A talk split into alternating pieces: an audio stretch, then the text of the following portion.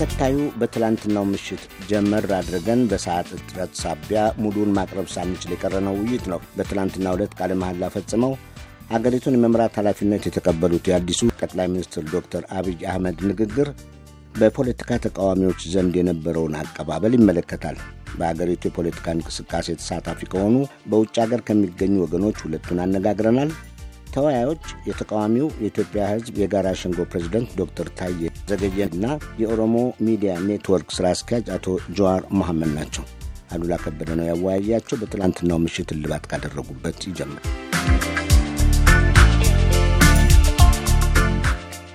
ዓለም በአንድ በኩል በጥሞና በአግራሞትና በጉጉት በሌላ በኩል ደግሞ በስጋት እየተመለከተው ያለው አገራዊ ለውጥ ላይ እንገኛለን በማለት የሚንደረደሩት ዶክተር አብይ ችግሮቻችን በርካታና ፋታ የማይሰጡ ናቸው ይላሉ። የችግሮቹንም መጠን ግዙፍነት የተረዱ መሆናቸውን ይገልጻሉ። ቅድም ጨረፍ ያደረጉት በነጻነት ሀሳብን የመግለጽ መብት መከበር አስፈላጊ መሆኑን አጽንኦት ሰጥተው ይናገራሉ።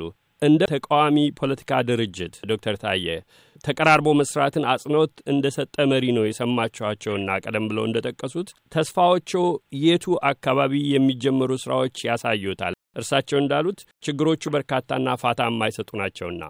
አመሰግናለሁ። እንግዲህ አሁን መስቀለኛ መንገድ ላይ ነው ሀገራችን ያለችውና ይሄንን ወደ ትክክለኛው ጎዳና ለማስኬድ እንዲቻል የሀገሪቷ ውስብስብ ችግሮችን ለመፍታት ውሉን መጨበጥ ያስፈልጋል። ለዚህ እንግዲህ የህዝብን አመኔታ ማግኘት ነው። ዛሬ ዶክተር አብይ ባደረጉት ንግግር የህዝብን ቀልብ ስበዋል ብዬ ገምታለሁ።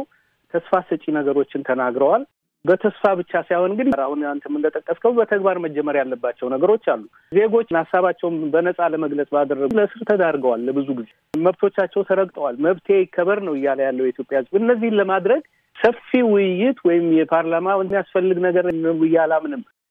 የሚያጠግብ እንጀራ ከምጣዱ ያስታውቃልና እዛች ምጣዱ ላይ እንጀራውን ማስፋት ያስፈልጋል። መብቶችን ለማስከበር ሀሳብ በነጻነት መግለጽ እስር ቤት የተወረወሩ ያለምንም ወንጀል የእነሱን ሀሳብ ስለተቃወሙ ብቻ የተወረወሩትን መፍታት፣ ከትላንት ወዲያ የተፈቱትን እነ እስክንድር እነ አንዱዓለም እና ሌሎችን ትላንትና መልሰው እስር ቤት አስገብተዋቸዋል። እነዚህን ነገሮች በአስቸኳይ መስተካከል ወይም ደግሞ እርምጃ ሊወሰድባቸው የሚችሉ ናቸው ብዬ አምናለሁ። ስለዚህ ምንድን ነው ባጭሩ የህዝብን አመኔታ ለማግኘት ተግባራዊ ስራዎች መጀመር የተስፋ ስንቅ እርግጥ መነሻ ነው። እነዛን የተስፋ ስንቆችን ሰንቀን ወደ ተግባር ስንቀይራቸው ህዝብ አመኔታውን ሲሰጥ እንዳሉትም እሳቸው መደማመጥ ሲኖር፣ መከባበር ሲኖር ተቃዋሚውን ተቃዋሚ እንኳን ሳይባል ተፎካካሪ እንዲሆን ነው መባል ያለበት ብለዋል። በሀገር ግንባታ ላይ እንዲሳተፍ ለማድረግ እድሉን መፍቀድ መስጠት አለባቸው እና እርግጥ ዛሬ የመጀመሪያ ነው የመጀመሪያ ቀን አንድ ነው። ወደፊት ቀኖችና ሳምንታት በሚያደርጉት ተግባራት ይመዘናሉና አሁን ጅማሮ ጥሩ ነው ለማለት ነው በአጭሩ ከሰማነው ንግግር። መልካም አቶ ጀዋር ወደ እርስዎ ልምጣ። ዶክተር አብይ በንግግራቸው በርካታ ጭብጦችን ይዳሱ እንጂ ምናልባትም ከቀደሙ አሰራሮች ፍጹም ወጣ ማለትን የሚጠይቅ ሁኔታ እንድንመለከት የሚጋብዝ ይመስላል። ዞሮ ዞሮ እሳቸው የገዢው ፓርቲ ሊቀመንበር ናቸው። ጠቅላይ ሚኒስትር ኃላፊነቱን የተረከቡት ለውጥ የሚፈልጉ ሌሎችን የሚያቅፍ ድርጅት እንዲሆን የሚፈልጉትን ያህል በድርጅታቸው ውስጥም የቆየ አሰራርና ልማድ የእርሳቸው ወደ ስልጣን መምጣት በራሱ ከተለያዩ ክፍሎች ከሚኖረው ስሜት ጋር ከውጭ ያለው ይልቁንም እንደ እርሶ ያለው በፖለቲካው እንቅስቃሴ በወጣቶች እንቅስቃሴ የነቃ ተሳትፎ የሚያደርግና ለውጥን በፍጥነት የሚጠብቀው ወገን እንዴት ያስታርቀዋል? ይሄንን አቶ ጀዋር እንግዲህ አዎ ዶክተር አብይ የኢህአዴግ ሊቀመንበር ሆነው ኢህአዴግን ወክለው ነው ጠቅላይ ሚኒስትር የሆኑት። ግን በዛ ብቻ ራሳቸውን አሳንፈው ማየት የለባቸውም። ህዝቡን በዛ ብቻ አይደለም የሚያያቸው። ቅድም እንዳልኩት አሁን የተቀበሉት ኃላፊነት ኢህአዴግን ፖሊሲ ስራ ላይ ማስፈጸም አይደለም። ከኢህአዴግ ወደ አዲስቷ ኢትዮጵያ ወደ አዲስ ዲሞክራሲያዊ ስርዓት የሚደረገውን ሽግግር እንዲመሩ preside እንዲያደርጉ ነው። ዶክተር አብይ ወደ ስልጣን የመጡት በኢህአዴግ ብቻ አይደለም። ኢህአዴግን እንደ ፓርቲ መምራት ብቻ ሳይሆን ኢህአዴግን ከራሱ ጋር አስታርቆ ከህዝቡ ጋር አስታርቆ ወደ ዲሞክራሲያዊ ሽግግር እንዲመጣ ማድረግ ኃላፊነት አለባቸው። በአሁኑ ወቅት በኢትዮጵያ ውስጥ ሁለት ኃይል ነው ያለው። ምንም የሚደበቅ አይደለም። አንደኛው የገዢው ፓርቲ ማለትም የህወሀት ወታደራዊና የደህንነት አቅም አለ። ሁለተኛው ደግሞ የህዝብ ኃይል አለ። በተለይ የቄሮውና የሌሎች የፋኖ የምንላቸው ኃይል አለ። ይሄ ሁለት ኃይል ነው። people power እና state power አለ። በአሁኑ ወቅት ሁለቱ እኩል ሚዛን እየደፋ የመጣበት ሁኔታ ነው ያለው። የዶክተር አብይ ኃላፊነት ይሄንን ሁለቱን ለማስታረቅ አንዱ አንዱን ሳይንደው በተለይ የህዝቡ አቅም ያለውን ስርዓት ሳይንደው ወደ አዲስ ስርዓት የማሻገር ኃላፊነት ነው ያለባቸው። ይህን በማድረጉ ላይ የህዝቡን power የህዝቡን ጉልበት መጠቀም መቻል አለባቸው። ይህን ለማድረግ ደግሞ ህዝቡን የሚያስደስት ህዝቡን ከጎናቸው አሰልፎ የሚያስቆጥል ስራዎችን መስራት አለባቸው። ከእነዚህ ውስጥ ለምሳሌ አሁን በአሁኑ ወቅት ያለው የ state of emergency ው መነሳት መቻል አለበት። ዛሬ የኢትዮጵያ ህዝብ ደስታው ሙሉ የማይሆንለት እነ እስክንድር ዶክተር አብይ ዛሬ ከተናገሩ ምንም የተለያየ የተናገሩት ነገር የለም። ዛሬ በኢትዮጵያ ውስጥ ያሉ የፖለቲካ እስረኞች እስክንድር ነጋን ብትወስድ፣ ሌሎቹ አብረው እስር ያሉት በሙሉ ዶክተር አብይ ዛሬ ከተናገረው ምንም ወጣ ያለ ነገር የለም። ስለ ፍትህ ነው የተናገሩት፣ ስለ አንድነት ነው የተናገሩት፣ ስለ ሰላም ነው የተናገሩት። ዛሬ ዶክተር አብይ ያሉት ነገር አለ። አንዱ ራቡን እያደረ አንዱ ዘርፎ ሀብታም መሆን አይችልም ነው ያሉት። ይሄንን ነው የተናገሩት ልጆቹ። ምንም እኮ እስር ቤት ያለው ሰው በሙሉ ይሄንን ነው የተናገሩት። ስለዚህ ዛሬ ዶክተር አብይ ይሄን እየተናገሩ እነ እስክንድር ሁለት ቀን ሶስት ቀን አራት ቀን አንድ ሳምንት እስር ቤት የሚቆይ ከሆነ በጣም ከባድ ነው የሚሆነው። ስለዚህ ዶክተር አብይ ወደፊት መሄድ ከፈለጉ እንዲህ የሚሏቸውና የሚደራደሯቸው ፈተና የሚሰጣቸው ኃይል አለ፣ በደንብ አለ። ሆኖም ግን ዛሬ በኢትዮጵያ ውስጥ ያለው የህወሀት የደህንነትና የወታደራዊ አቅም ብቻ አይደለም፣ ያ ብቻ ጉልበት አይደለም። የህዝብ ጉልበት አለ፣ people power የምንለው አለ። ህወሀትን እጁን ጠምዝዞ የተሻለ አመራር ወደፊት እንዲመጣ ያደረገው የህዝብ ጉልበት አለ። የህዝብ ጥያቄ ብቻ ሳይሆን ጥያቄውን መንግስት እንዲፈጽምለት ሊያስገድድ የሚችል አቅም ተገንብቷል በሀገሪቷ ውስጥ። ያንን አቅም በመጠቀም ከውስጥ የሚፈታተኗቸውንና ለውጥ እምቢ የሚሉትን ሀይሎች ለመቋቋም ይችላሉ። ይሄንን በማድረግ ከሄዱ ሀገር ውስጥም ሆነ በውጭ ሀገር ያለ ነው እኛ ብቻ ሳይሆን የዓለም ማህበረሰብም ከጎናቸው ሊቆም ይችላል። ያ አይደለም ተብሎ ግን ስልጣን ላይ ለመቆየት ስልጣናቸው ሊፈነቅሉን ይችላሉ ብለው የሚፈሩትን የወታደራዊና የደህንነቱን ሀላፊዎችና ባለስልጣናት ብቻ በመፍራት የኢህአዴግን የበላይነት ለማስቆየት እሞክራለሁ ካሉ እሳቸውም እንደ ቀድሞ ጠቅላይ ሚኒስትር ኃይለ ማርያም በአጭር ጊዜ ውስጥ ከስልጣን የሚወገዱበት እድል ነው የሚፈጠረው እና ያንን ለማስቀረት ሀገርንም ለማዳን ይህን ታሪካዊ ኃላፊነት በአጥጋቢ ሁኔታ ለመወጣት ህዝቡ እየጠየቁ ያለውን ለውጥ ወደ ዲሞክራሲ የሚደረገውን ሽግግር ማፋጠን አለባቸው። ይሄን ለማድረግ የ state of emergency ውን ማንሳት፣ እስረኞችን መፍታት፣ ከተቃዋሚው ጋር ተቀራርቦ መደራደርና ምርጫ የሚካሄድበትን ሂደትና ጊዜ በአፋጣኝ መወሰን አስፈላጊ ይመስለኛል። መልካም ዶክተር ታዬ የመጨረሻውን እድል ለእርስዎ ልስጥ።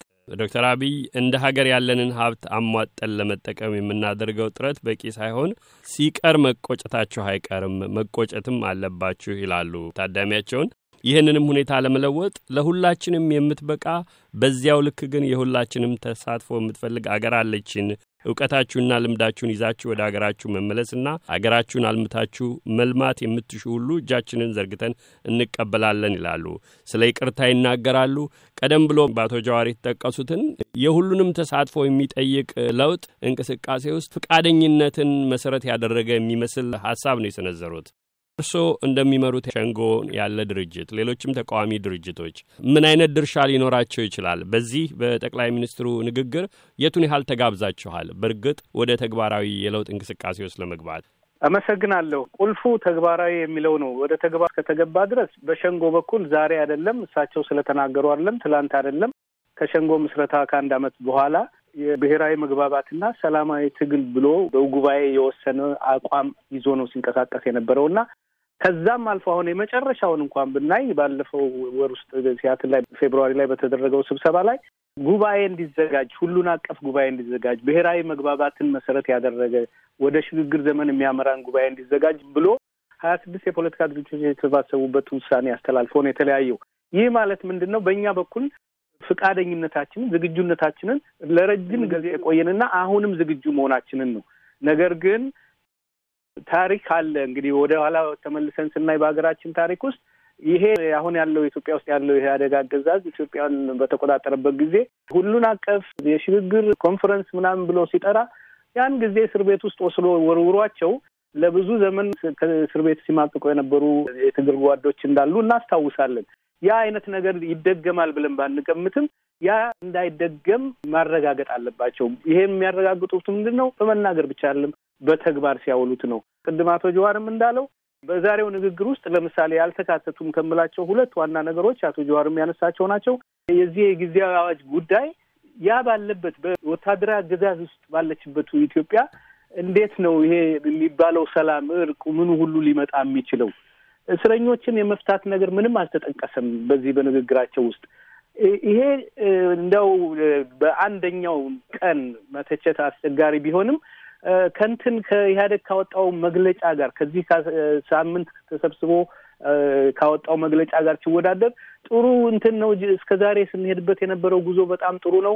አሁንም እድል ስጡን የሚል ነው እና የእኔ ፍራቻ በውስጤ ትንሽ ፍራቻ ምንድን ነው ይሄንን ከኢህአዴግ ማዕቀፍ ውስጥ መውጣት እስካልተቻለ ድረስ ያው የኢህአዴግ አባል ስለሆኑ የሚባሉትን አሁን በንግግራቸው የተጠቀሱትን ነገሮች ሁሉ ተግባራዊ ማድረግ የሚከብዳቸው ይመስለኛል። ከዛ እንግዲህ ለመውጣት የኢትዮጵያ ሕዝብም የሚጠይቀው የስርዓት ለውጥ ነው እንጂ ኢህአዴግን ጠጋግኖ ወይም ሪፎርም አምጥቶ እንዲቀጥል ሳይሆን የስርዓትን ለውጥ ለማምጣት ዛሬ የተናገሩትን ተግባራዊ እንዲያደርጉ እንቅስቃሴ ሲጀመር የህዝብንም አመኔታ ያገኛሉ። በእኛ በኩል ደጋግመን ያልነው ሆኖ ተሳትፏችንንም ድጋፋችንንም ልንገልጽ እንችላለን። በተግባር ሲፈተን ነው ግን ለጊዜ መግዣ የሚሆን ከሆነ ያው ውሎ አድሮ የምናገኘው የምናየው ነገር ስለሚሆን እንደ ኢህአዴግ መሪነት ሳይሆን እንደ ኢትዮጵያ ህዝብ መሪ ሆነው የኢትዮጵያን ህዝብ እሳቸውም እንዳሉት ጥቅም የሚያስጠብቅ ነገር ለማድረግ ዝግጁ ከሆኑ በእኛ በኩልም ዝግጁ ማንሆንበት ምንም ምክንያት የለም። ዝግጁ ማንሆንበት ምክንያት የለም ብለዋል። የአስቸኳይ ጊዜ አዋጁን ማብቂያ ማግኘት ከመጀመሪያው እርምጃዎች ውስጥ እንዲሆንም ገልጻችኋል። በአቶ ጀዋርም ንግግር ቀደም ብሎ ሙሉ የማያደርገው ያሉት የእነ እስክንድርና ሌሎች ብዙዎች ዛሬ ምስር ላይ ያሉ በፖለቲካ አስተያየታቸውና በመጽሐፍ በመናገራቸው ስር ላይ ያሉ መውጣታቸውን የተመለከተውን ጨምሮ ጠቅላይ ሚኒስትሩ እንግዲህ በንግግር ነጻነት የሚያምኑ ናቸውና ለቃለ ምልልስ በተገኙ የመጀመሪያ አጋጣሚ የምንመለከታቸው ጭብጦች ይሆናሉ። ለአሁኑ ግን ዶክተር ታዬ ዘገየ፣ አቶ ጃዋር መሐመድ አመሰግናለሁ። ለጊዜያችሁ እግዜር ይስጥልኝ። አቶ አሉላ አንተንምና ቪኦኤን በጣም አመሰግናለሁ። ይህንን በሙያችሁ ሀገራዊ ጉዳዮችን ለማንጸባረቅ እና እንድንወያይ በምታደርጉት ጥረት ላይ እንድትቀጥሉበት እያበረታታው ለተሰጠን እድል ደግሞ በራሴና በሸንጎ ስም ከፍ ያለ ምስጋናዬን ለማቅረብ እወዳለሁ። አመሰግናለሁ አሉላ። ሚዲያው በተለይ ቪኦኤ፣ ሌሎች ሚዲያዎችም ዛሬ የሚታየው የተስፋ ጭላንጭል እንዲመጣ ከፍተኛ ሚና ስለተጫወቱ ሊመሰገኑ ይገባል። ወደፊትም በነጻና ዲሞክራሲያዊ በሆነ ሀገር ውስጥ ስራችሁን የበለጠ እንደምትቀጥሉ ተስፋ አደርጋለሁ። እንግዶቻችንን ዶክተር ታዬ ዘገየንና አቶ ጀዋር መሐመድን ለጊዜያቸው እኛም እናመሰግናለን።